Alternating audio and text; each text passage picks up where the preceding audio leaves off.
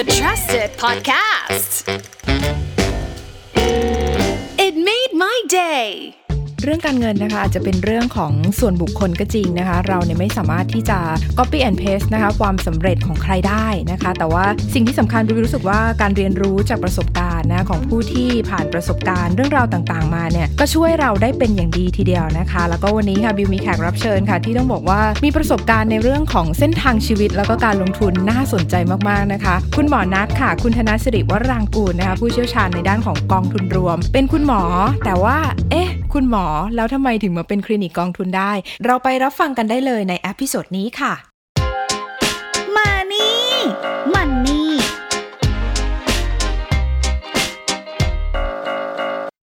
สวัสดีค่ะหมอณัฐค่ะสวัสดีครับสวัสดีคุณบิวครับค่ะเริ่มแรกเลยต้องถามเลยหมอณัฐถ้าใครศึกษาจะทราบว่าจริงๆแล้วคุณหมอณัฐเนี่ยเรียนทางด้านสัตวแพทย์ใช่ไหมคะจบสัตวแพทย์จริงๆต้องเป็นคลินิกคุณน้องหมาน้องแมวทำไมมาเป็นคลินิกกองทุนหมอณัฐแห่งคลินิกกองทุนได้ต้องเล่าชีวิตนิดนึงให้เล่าชีวิตนิดนึงเล่าให้ฟังอย่างนี้ครับย้อนกลับไปแบบตอนช่วงก่อนจะเรียนจบสักปี2ปีประมาณตอนนั้นผมเรียนสัตวแพทย์เรียน6ปีเหมือนหมอเลยนะครับ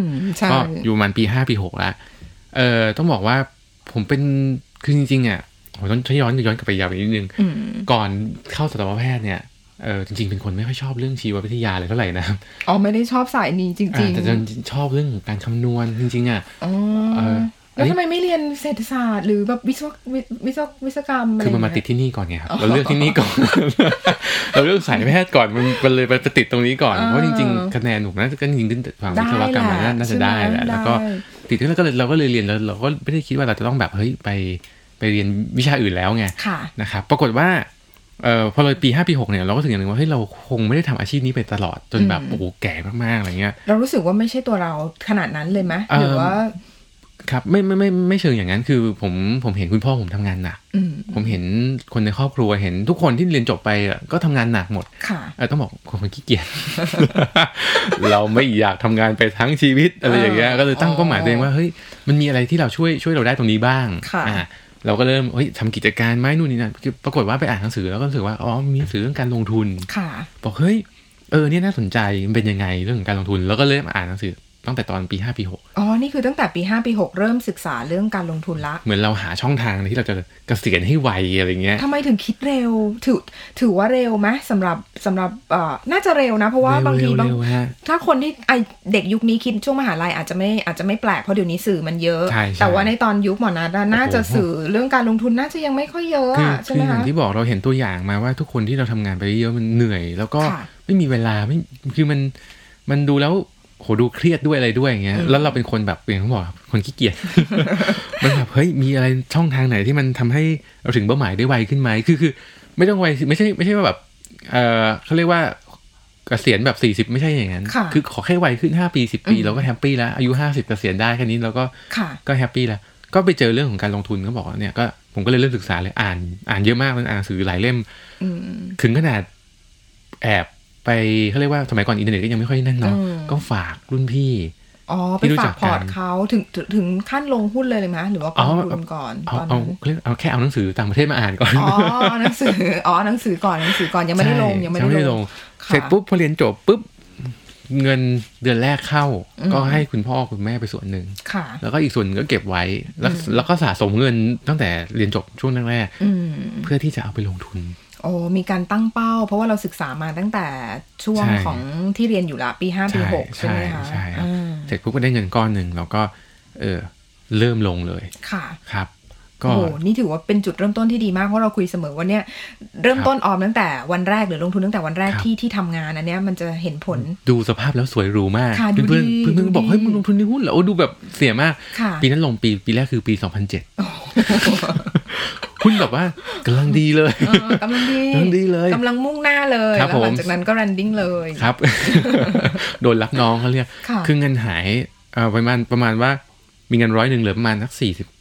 บาทอะเยอะนะหายไปเกินครึ่งใช่เกินครึ่งตอนนั้นคือลงหุ้นเลยคือหุ้นเลือกหุ้นเองรายตัวเลยไหมคะคือต้องบอกว่าสมัยนั้นกองทุนรวมก็ไม่รู้จักยังไม่รู้จักกองทุนอะไรก็ไม่รู้จักทั้งนั้นเลยซัดเลยก็คือลงทุนมันต้องลงทุนในหุ้นสิปั๊บเข้าไปเรียบร้อยฮะพังไหมฮะพังสิฮะ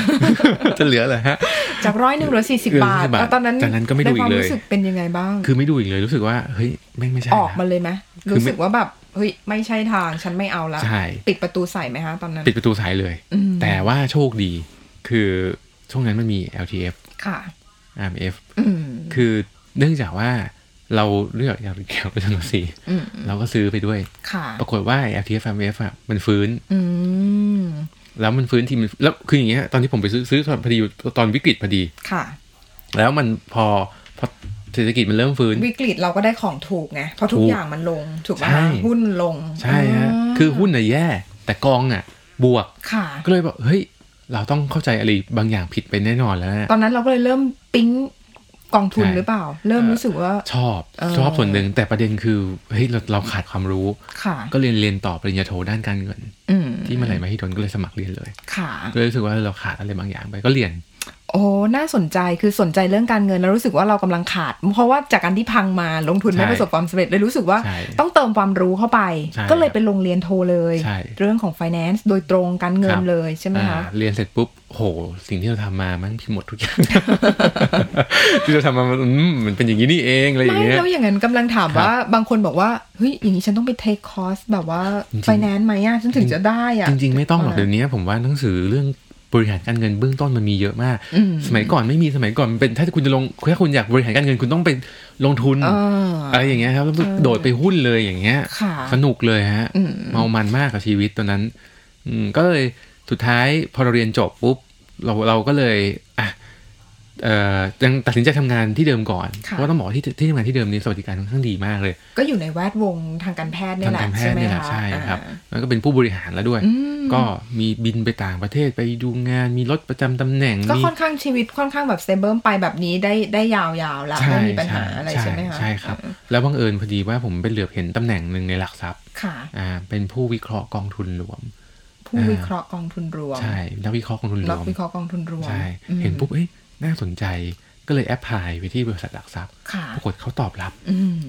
แต่ประเด็นคือเงินเดือนผมหายไปประมาณเกินครึ่งอ่ะค่ะโอ้โห 50% แล้วทุกอย่างดูเหมือนนิ่งเพอร์เฟคแล้วอะไรอย่างเงี้ยใช่แล้วสวัสดิการคือเขาไม่มีอะไรเลยแล้วทำไมถึงตัดสินใจออกจากที่นั่นมันเป็นความคิดอย่างนึงว่าเฮ้ยเราชอบอ่ะแล้วมันเริ่มตั้งแต่ตอนที่เราเรียนมัธยมแล้วเราชอบเรื่องคณิตศาสตร์ชอบเรื่องเลขชอบเรื่องอะไรอย่างงี้มันก็ติดตัวมาค่ะพอเรียนสัตวแพทย์มันก็ไม่ได้ใช้ความรู้ตรงนั้นเลยแล้วพอมันมารู้สึกตัวอีกทีนึงคือหลังจากเรียนจบแล้วเราเรียนปริญญาโทด้านการเงินมารู้สึกว่าเฮ้ยมันใช่อ่ะพอเราเข้าคลาสเรื่องลงทุนแล้วคลาส investment อาจารย์ให้ลองจัดพอร์ตให้เราเลือกหุ้นเองในตลาดเอาข้อมูลที่เราเรียนไปทั้งหมดอ่ะมาทำประเมินมูลค่าหุ้น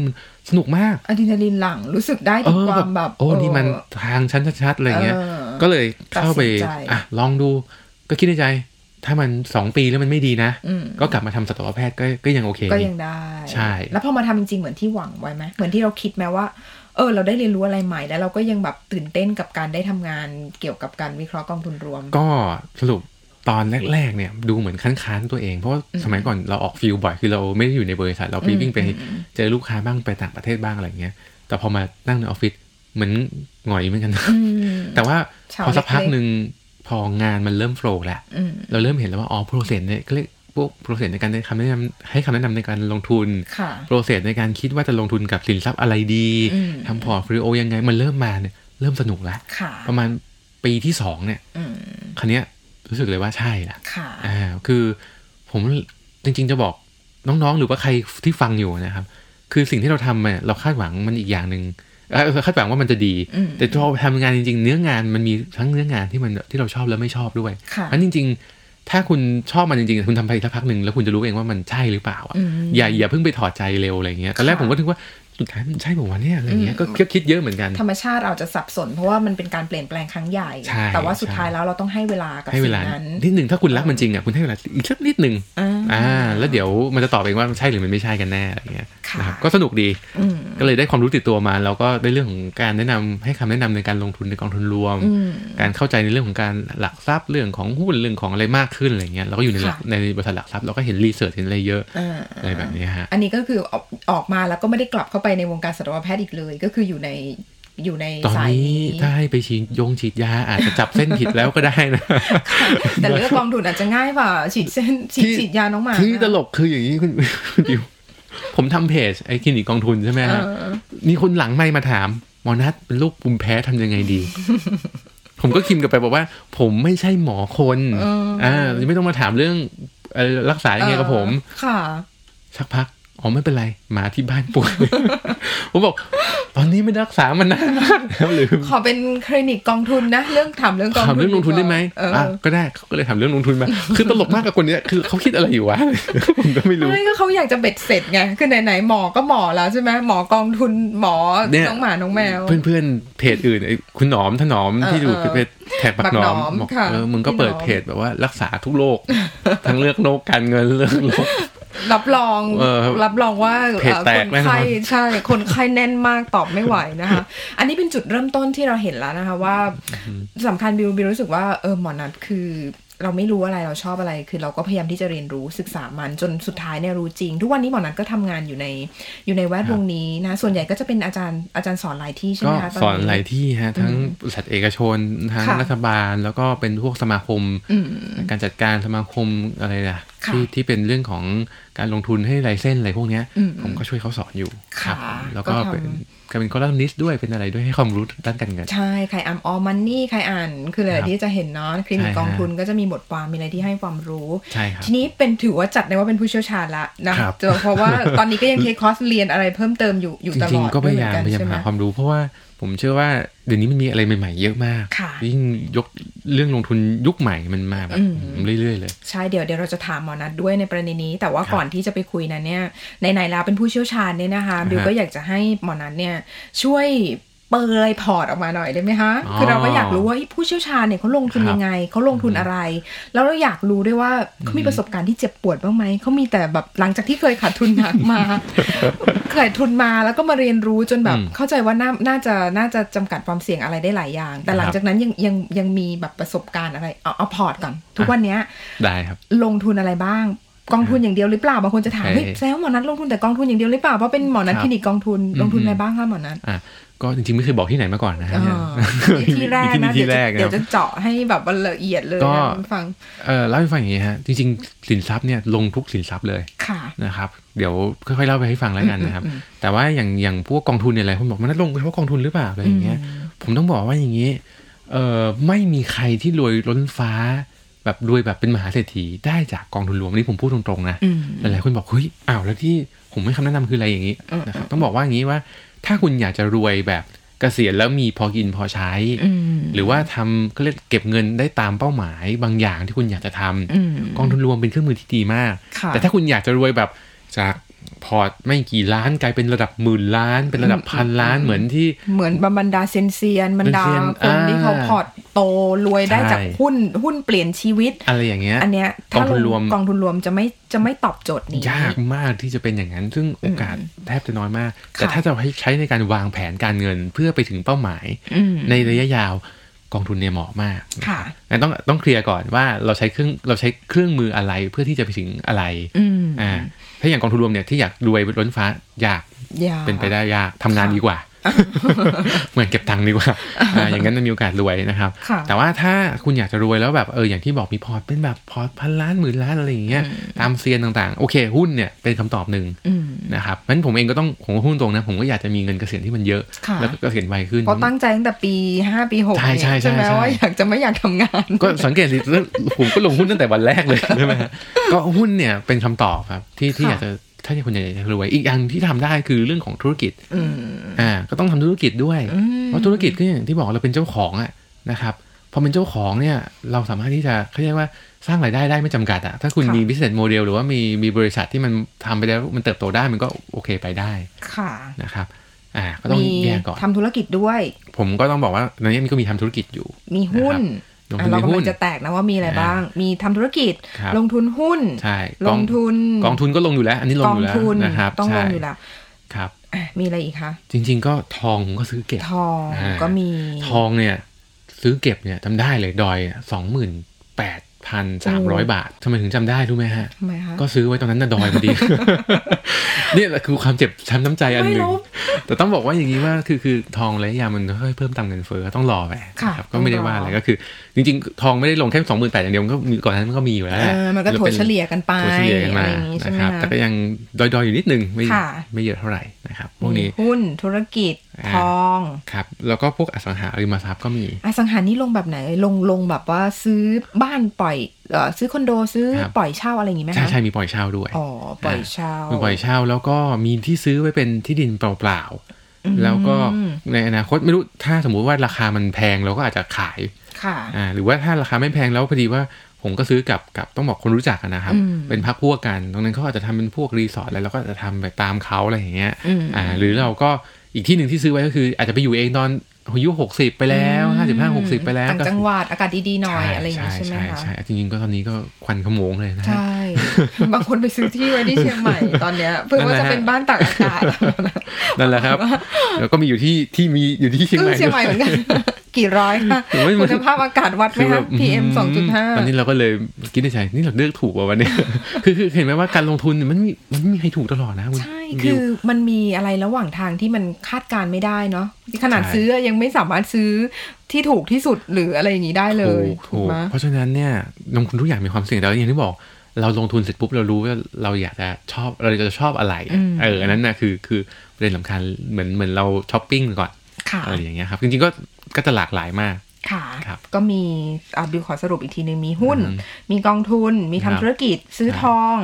อสังหาคอนโดให้เช่าก็มีที่ดินเปล่าก็มีใช่ไหมคะแต่ว่าแน่นอนนะคะว่าเดี๋ยวจะต้องถามในเรื่องของสัดส่วนนิดนึงได้สัดส่วนนะขอถามแบบเจาะสัดส่วนที่ผ่านมาเป็นยังไงถือว่า performance โอเคไหมนะคะแล้วก็แน่นอนเราอยากทราบบางทีเรารู้สึกเห็นผู้เชี่ยวชาญเห็นอย่างหมอน้าก็ถือเป็นเซียนกองทุนคนหนึ่งนี่นะคะก็บางคนก็นึกถึงในภาพของความประสบความสำเร็จแต่ว่าจริงๆแน่นอนชีวิตมันต้องมีผ่านร้อนผ่านหนาวหรือมีประสบการณ์ยอดแย่เดี๋ยวเราจะมาคุยในประเด็นนี้กันด้วยได้เลยครับค่ะค่ะหมอนัทนะคะเป็นบุคคลหนึ่งนะคะที่มีทุกอย่างเลยในพอร์ตนะคะเพราะฉะนั้นเนี่ยเดี๋ยวจะมาต้องมาถามนิดนึงว่ามีทุกอย่างแต่ว่าสัดส่วนแน่นอนน่าจะไม่เท่ากันอยากรู้จริงๆว่าอย่างหมอนัทเนี่ยให้น้ำหนักกับการลงทุนอะไรมากที่สุดคะหมอนัทจริงๆต้องบอกว่าผมอะลงกับอสังหาริมทรัพย์อะค่อนข้างเยอะค่ะเพราะว่าอันนี้ต้องเล่าโดยส่วนตัวตอนนี้ปัจจุบันเนี่ยสมัยก่อนเป็นพนักงานเงินเดือนนี่ออกมานานแล้วพอสมควรเลยเรากินเงินเดือนเนี่ยเราก็สามารถที่จะมีเงินมาเติมในทุกเดือนเพราะฉะนั้นการลงทุนเนี่ยมันลงทุนสินทรัพย์เสี่ยงได้แต่ปัจจุบันเนี่ยเนื่องจากว่าเรามีเงินก้อนออกมาจากบริษัทเราไม่ได้มีแบบไม่ได้มีเงินเก็บเข้ามาแบบเป็นเงินกระแสเงินสด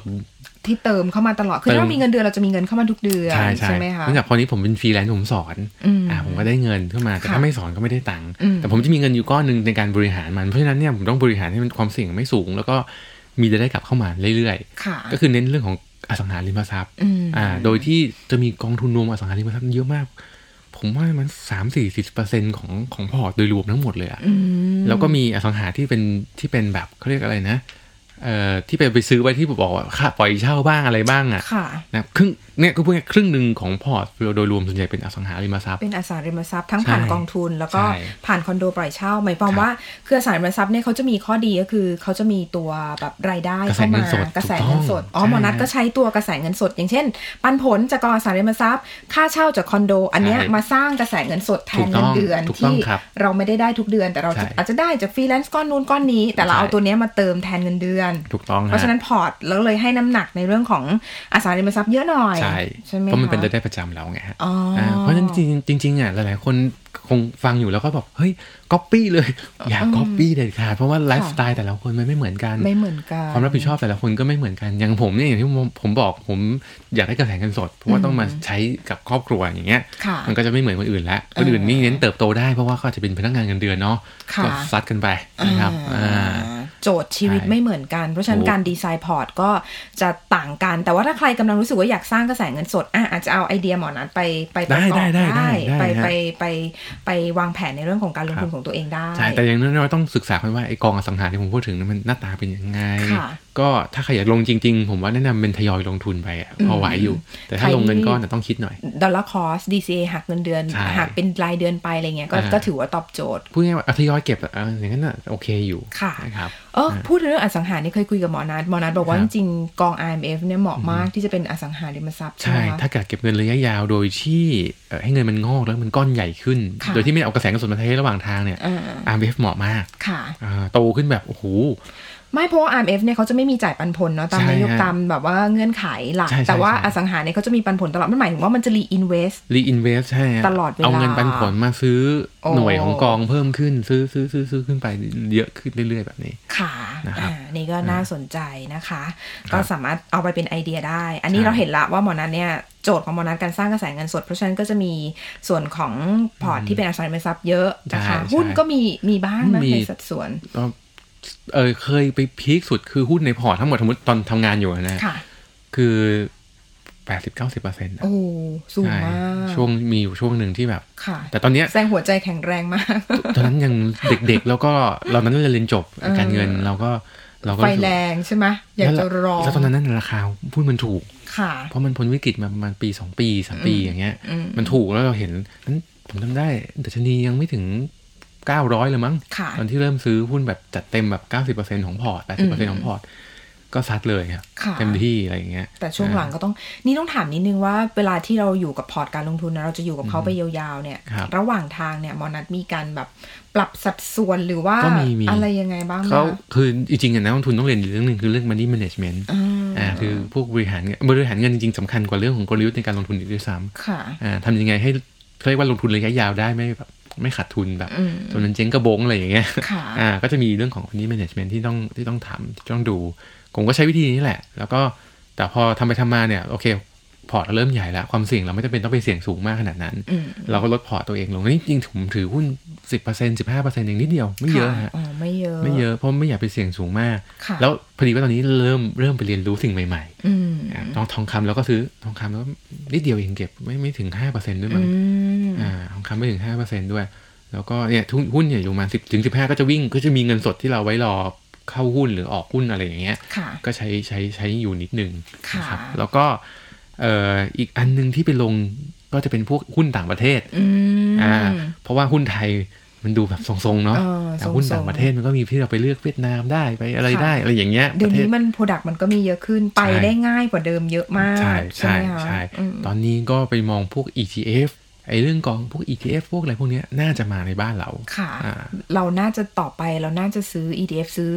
หุ้นในตลาดหุ้นทั่วโลกได้เลยผ่าน ETF ในเมืองไทยเคาะซื้อเหมือนที่ดูวันนี้มีแล้วของเวียดนามอะไรอย่างเงี้ยใช่ใช่ศึกษาหาข้อมูลไว้แล้วก็ได้ดูตลาดมันด้วยว่ามัน ETF เป็นยังไงเมืองนอกเนี่ย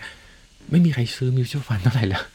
เขาไปซื้อ ETF หมดแล้วค่าธรรมเนียมก็ถูกอะไรอย่างเงี้ยเดี๋ยวค่อยว่ากันเรื่อง ETF สนุกครับเรื่อง ETF ก็เป็นเรื่องที่สนุกมากค่ะน่าสนใจเพราะคนก็ถามเยอะไปลงพวกนี่ต้องบอกลงค่าเงินต่างประเทศหรือเรียก foreign exchange นะครับ FX อะไรอย่างเงี้ยก็ไปศึกษาแล้วก็เริ่มลงละก็สนุกดีเหมือนกันอันนี้ก็ตลาดไวมากโอ้โหแบบมีความเสี่ยงสูงมากตัว forex หรืออะไรอย่างงี้มั้ยฮะคือเดียวกัน forex ใช่ฮะแต่ว่าต้องบอกว่ามันไม่ได้ต้องบอกผู้ฟังก่อนว่าเขาเรียกว่าอะไรอ่ะมันไม่ได้ถูกกฎหมายไทยแล้วมันก็ไม่ได้ผิดกฎหมายไทยแต่ประเด็นก็คือคนคือมันมีแก๊งต้มตุ๋นเยอะเดี๋ยวนี้ต้องระมัดระวังหน่อยนึงอันนั้นผู้ลงทุนเนี่ยก็อย่าเพิ่งไปกระโดดแล้วกันรอกฎหมายไทยถูกแล้วกันก่อนถ้าไม่ใช่ผู้เชี่ยวชาญเรื่องการลงทุนก็อย่าเพิ่งไปแตะมันเลยผมบอกตรงๆเรื่องนี้เพราะว่าถ้าเราไม่ได้รู้จริงหรืออะไรเงี้ยบางทีเราอาจจะตกเป็นเหยื่อของมิจฉาชีพได้ใช่ใช่ใช่ใช่เพราะฉะนั้นก็เนี่ยเห็นว่าผมเองก็หลากหลายเนาะมีเยอะแยะไปหมด variety มากไปตามแล้วก็แต่ว่าสิ่งสำคัญเลยก็คือหมอนัทรู้ลึกแล้วก็เข้าใจในทุกช่องทางที่ตัวเองลงทุนอันนี้น่าจะเป็นโจทย์ที่สำคัญไหมบางคนบอกฉันขอหลากหลายเหมือนหมอนัทบ้างแล้วกันจะได้ผลตอบแทนเป็นยังไงผลตอบแทนต้องบอกว่าผมไม่สูงนะฮะปีนึง 8% 7% แต่ว่าก็พยายามรักษาก็คือปีอย่างปีที่แล้วปีทุกคนส่วนใหญ่จะติดลบกันผมก็บวกประมาณ 7-8% เท่าเดิมนะก็คือผมมีหลากหลายสินทรัพย์เพราะฉะนั้นผมสามารถที่จะ manage มันได้ว่าเฮ้ย ไอ้พออันนี้สินทรัพย์นี้ไม่ดีเราไปสลับไปอีกอันนึงความเสี่ยงใช่ใช่แต่ว่าก็ต้องใช้มันต้องใช้ประสบการณ์พอสมควรเพราะฉะนั้นคนใหม่ๆอาจจะไม่ต้องทำถึงขนาดผมก็ได้นะเอาแบบอย่างน้อยๆมีสินทรัพย์หลากหลายแล้วก็ลงทุนกับมันไปนานๆอะไรอย่างเงี้ยก็ได้เหมือนกันคือค่อยๆเป็นสเต็ปอย่าไปรีบร้อนอะไรอย่างเงี้ยนะครับก็ต้องบอกว่าอย่างนั้นสุดท้ายระดับผู้เชี่ยวชาญขนาดนี้เนี่ยนะคะเพื่อเป็นกำลังใจให้กับทุกคนใช่ว่าทุกคนจะผุดพองหรือว่าประสบความสำเร็จโรยด้วยกลีบกุหลาบนะคะหมอนัทก็เหมือนกันอยากให้เราพูดถึงเรื่องของประสบการณ์แย่ๆที่เคยเจอมาในเรื่องการลงทุนอะนอกเหนือจากครั้งแรกที่เจ๊งและพังตอนปี2007นะคะขนาดปริญญาโทเนี่ยมีความรู้แล้วยังเจ็บไม่จำคือ คืออย่างนี้ต้องบอกลงทุนในหุ้นเนี่ยมันชอบมีข่าวลืออ่ะมันชอบมีว่าซื้อหุ้นตัวนั้นสิซื้อหุ้นตัวนี้สิอะไรอย่างเงี้ยสมัยก่อนเราก็มีความรู้นะวงในอะไรอย่างงี้นิดนึงอะไรอย่างงี้ประมาณนั้นไหมเนี่ยหุ้นตัวนั้นดีไม่บอกชื่อแล้วกันนะนะครับบอกเสร็จปุ๊บเนี่ยเราก็ทดลองซื้อเสร็จปุ๊บเนี่ยสักพักราคามันก็วิ่งสักพักเหมือนมีปฏิหาริย์ที่ปฏิหาริย์สักอย่างไม่รู้หุ้นมันก็ร่วงฟึบลงมาผมจำได้หุ้นตอนนั้นราคา8 บาทเหลือ4 บาทอ่ะภายในเวลาแค่2 เดือนเนี่ยเท่านึงเราก็เลยรู้สึกว่าอ๋อเข้าใจแล้วที่เขาบอกว่าอย่าไปเชื่อใครแล้วเราเลือกของเราเองดีกว่าอย่างเงี้ยเนี่ยใช่เลยแล้วก็อีกอันนึงตอนที่ดอยทองก็คือตอนที่คือเราฟังบทวิเคราะห์นะนี่ต้องบอกบทวิเคราะห์จากหลักทรัพย์นะเขาบอกว่าเนี่ยราคามันจะไปถึง 30,000 อย่างนู้นอย่างนี้นึกออกไหมฮะก็อีกรอบหนึ่งทุกครั้งที่พลาดส่วนใหญ่คือตัวเองต้องบอกว่าหนึ่งเลยอย่างที่บอกคนที่ลงทุนอยู่คือเรื่องของความโลภเรารู้สึกว่าเฮ้ยแหมสินค้าราคาของมันขึ้นไปถึงขนาดนี้แล้วมันจะไปต่อหรือเปล่าแล้วประกอบกับพอความโลภบวกกับคนเชียร์ บวกกับเสียงกระซิบของคนอื่นที่เราดูแล้วว่าน่าเชื่อถือเนี่ยอันนี้สำคัญมากเลยลงทุนเป็นอย่างนั้นจริงๆเนาะหมอนะเขาถึงบอกว่าอารมณ์เนี่ยสำคัญอารมณ์จิตเนี่ยแล้วก็ไอคนที่มาพูดกับเราเนี่ยไอนี่ก็ ต่อไปฉันจะไม่เชื่อแกแล้วอะไรอย่างเงี้ยคือเพราะฉะนั้นทุกแต่ว่ามันสอนเรานะครับว่าลงทุนเนี่ยไม่ใช่แค่ความรู้อย่างเดียวมันต้องบวกเรื่องของจิตใจและเรื่องของเขาเรียกจะเรียกว่าอะไรดีอะการไม่เชื่อคนอื่นมันก็ไม่ใช่อ่ะคือคุณต้องรู้ในระดับหนึ่งแล้วก็ต้องทำมันเองก่อนถ้าคนอื่นบอกให้ทำอย่าเพิ่งไปเชื่อเขา 100% อ่ะแม้ผมถึงบอกสอนผู้ลงทุนทุกครั้งที่ผมไปสอนทุกครั้งเหมือนกันนะฮะว่าเฮ้ยอย่าเพิ่งไปเชื่อผมเพราะว่าผมก็ลงทุนก็ยังมีผิดพลาดเลยเพราะฉะนั้นสิ่งที่คุณต้องทำลองเรียนรู้ด้วยประสบการณ์ตัวเองก่อนแล้วสิ่งที่ผมสอนไปเอาไปใช้ลองคู่ดูถ้ามันใช้ได้แล้วเราแฮปปี้กับมันก็ค่อยดำเนินในทางนั้นอะไรอย่างเงี้ยเพราะแต่ละคนจริตไม่เหมือนกันอย่างผมลงทุนอีกสไตล์นึงอีกคนนึงบอกไม่ใช่ผมชอบแบบนี้อะไรเงี้ยก็ไม่เหมือนกันครับนี่ก็คือเรื่องของความต่างจริตแล้วก็โจทย์ชีวิตที่ต่างกันความชอบความเชี่ยวชาญเพราะฉะนั้นสิ่งสำคัญที่สุดที่หมอนัทบอกเราก็คือเรื่องของทดลองด้วยตัวเองอย่าเพิ่งเชื่อที่เขาเล่าสืบต่อกันมาหรือแบบทุกอย่างอะเนาะมันต้องฟังได้แล้วลองทดลองดูว่าที่เขาพูดมาใช่ไหมอะไรอย่างเงี้ยอันเนี้ยช่วยได้เยอะแล้วก็เนี่ยสังหาผมก็โดนนะไม่ใช่ไม่โดน ปล่อยเช่าได้ราคาก็เรียกว่าอะไรอะเราซื้อซับมามันควรจะต้องได้ราคาถูกแล้วปล่อยเช่าได้กำไรสูงหน่อยปรากฏว่าเราเช่ามาเราซื้อมาได้ราคาแพงอะไรอย่างเงี้ยอย่างเงี้ยก็โดนก็มีเหมือนกันค่ะนะเราจะเห็นนะคะว่าในเรื่องของความผิดพลาดเกิดขึ้นได้อยู่แล้วแต่ว่าสุดท้ายแล้วเราต้องเรียนรู้ว่าสิ่งที่เราผิดพลาดนั้นคืออะไรแล้วก็เราจะไม่ผิดพลาดซ้ำที่สำคัญที่สุดที่หมอนัทบอกเราเมื่อสักครู่ก็คือต้องทดลองด้วยตนเองก่อนนะคะว่านั่นคือแนวทางของเราเราก็เอามาปรับใช้เหมือนวันนี้นี่คือแนวทางของหมอนัทนะคะส่วนของเราจะเป็นยังไงอาจจะมีบางส่วนที่คล้ายคลึงอาจจะมีบางส่วนที่ไม่ใช่เลยสุดท้ายแล้วมันก็อยู่ที่ตัวเราที่เราจะต้องเลือกเพราะว่ามันเป็นเงินในกระเป๋าเราและเป็นอนาคตของเรานะคะวันนี้ขอบคุณมากเลยค่ะหมอนัทค่ะยินดีครับค่ะสวัสดีค่ะสวัสดีครับ